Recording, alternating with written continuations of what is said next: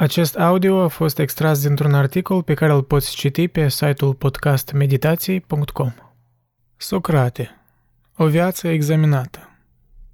Succint. Socrate, considerat de majoritatea lumii tatăl filosofiei occidentale, a fost de fapt și fondatorul filosofiei morale. El a stabilit, de asemenea, metoda de a încerca să ajungi la adevăr prin interogare persistentă, sau metoda socratică, cum se mai numește.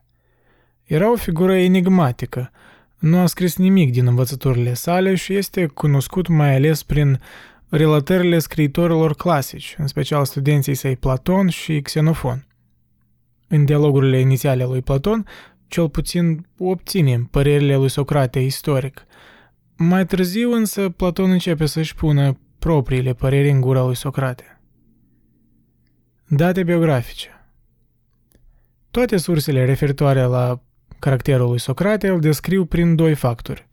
Că era urât, cel puțin ca un bărbat mai în vârstă, și că avea un intelect strălucitor. El a fost primul mare filosof grec care a fost atenian de la naștere și a trăit în ceea ce s-a numit epoca de aur a orașului. S-a născut în Alopeche, o suburbie a Atenei și a aparținut tribului Antiohia. Tatăl său a fost Sofroniscos, care era sculptor sau pietrar. Mama lui era moașă, pe nume Fainarete. În anii săi 50, Socrate s-a căsătorit cu Xantipa, despre care se spune că a avut un temperament dificil, dar același lucru s-ar putea spune și despre Socrate. Ea a născut pentru el trei fii. Pentru un timp, Socrate a îndeplinit rolul de hoplit, participând la războiul peloponezian, un conflict care s-a întins intermitent pe o perioadă cuprinsă între anii 431 și 404 înaintea erei noastre. Multe dintre dialogurile lui Platon se referă la serviciul militar al lui Socrate. În apologia lui Platon, atunci când are loc procesul lui Socrate, el își compară serviciul militar cu problemele sale de judecată și spune că oricine din juriul care crede că el ar trebui să se retragă din filosofie, trebuie să creadă că soldații ar trebui să se retragă atunci când pare probabil că vor fi uciși în luptă.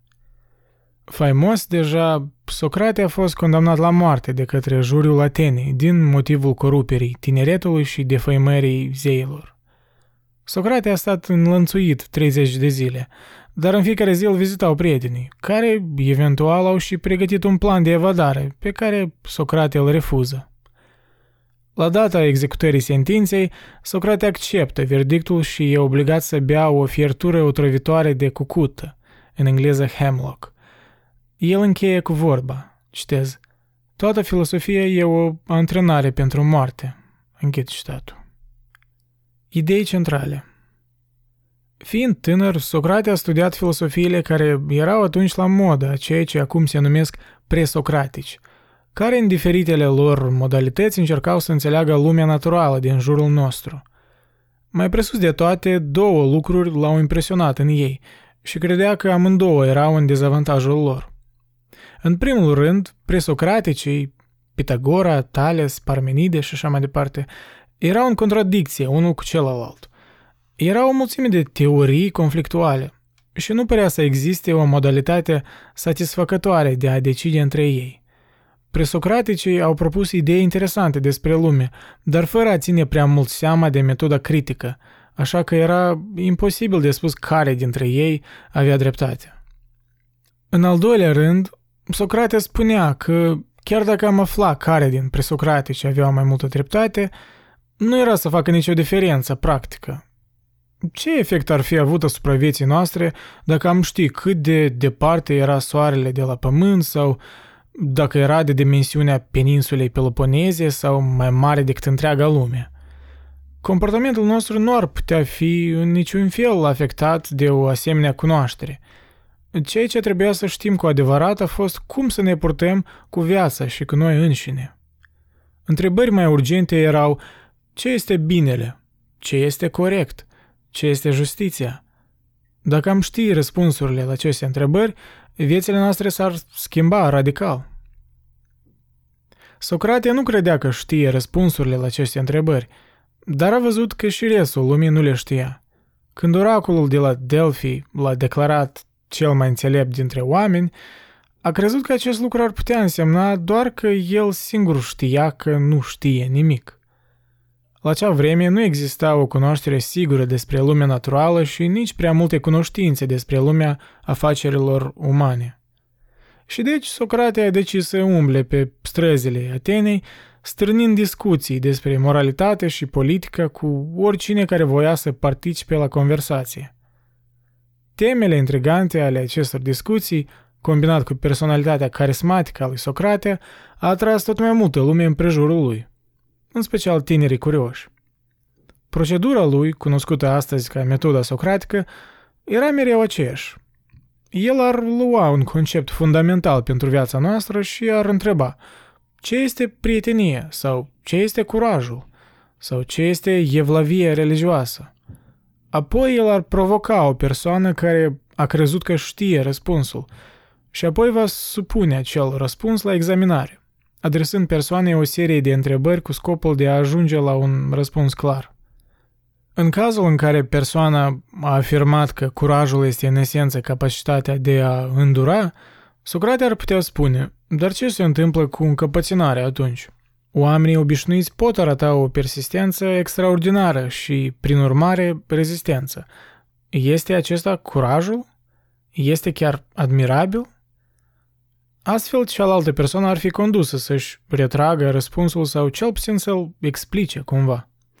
În cadrul interogatoriilor lui Socrate, era aproape întotdeauna cazul ca răspunsul inițial să fie defect. Acest lucru a arătat că, deși acel interlocutor și cu atât mai mult mulțimea care îl înconjoară au crezut că știu ce este curajul, de fapt nu știau nimic cu certitudine. Această interogare socratică devenise faimoasă și ea a ucis doi iepuri dintr-o lovitură. A scos în evidență ignoranța oamenilor care credeau că știau mai mult decât era cazul și le-a trezit în sufletul mulțimii un interes în întrebările fundamentale a filosofiei, catalizând o renaștere a discuției publice. Deși Socrate rare ori a dat singur răspunsuri finale în sine, și în orice caz ar fi fost parte a metodei sale de a insista că orice astfel de răspuns ar trebui să fie însuși sondat și pus la îndoială și prin urmare nu poate fi invocat pentru a fi unul final, el a stimulat și a emoționat interesul pentru problemele pe care le-a ridicat și a făcut pe oameni să aprecieze mai pe deplin decât au făcut-o înainte dificultățile implicate în încercarea de a le rezolva. Ce stă în spatele cuvintelor? Când Socrate a pus o întrebare de genul ce este dreptatea, el nu cerea o simplă definiție verbală. Faptul că aplicăm cuvântul just la tot felul de oameni, decizii, legi și seturi de aranjamente diferite însemna, credea el, că există ceva comun pentru ei, o proprietate comună numită dreptate pe care o împărtășeau. Și a fost caracterul acestei proprietăți comune pe care încerca să o descopere. Cu alte cuvinte, el credea că există ceva numit dreptate și că existența sa este reală, deși nu materială, poate o oarecare esență, și că încerca să descopere natura acestei realități abstracte. Acest punct de vedere al lui urma să fie dezvoltat în activitatea discipolului său Platon, într-o credință în ideile abstracte ca forme perfecte și permanente ale tuturor entităților și caracteristicilor care se regăsesc în această lume imperfectă și impermanentă a vieții noastre de zi cu zi. Însăși, natura activității lui Socrate a avut o influență perturbatoare și subversivă – îi învăța pe oameni să pună la îndoială totul și expunea ignoranța persoanelor aflate în putere și autoritate. A devenit o figură extrem de controversată, mult iubită, dar și mult urâtă. La unul dintre festivalurile publice ale orașului, el a fost caricaturizat în teatru în fața întregii populații din Atena de către dramaturgul comic Aristofan, într-o piesă numită Nori. Însă, povestea detaliată a procesului și morții sale, găsită în Apologia lui Platon, este una dintre cele mai inspirate tragedii din istoria gândirii umane. Ceea ce l-a făcut pe Socrate într-un anumit fel cel mai cunoscut dintre toți filosofii este că el a început să pună neîncetat la îndoială conceptele noastre de bază, un fapt caracteristic filosofiei până astăzi. El spunea că nu are nicio învățătură pozitivă de oferit, doar întrebări de pus. Dar acest lucru era nesincer, totuși.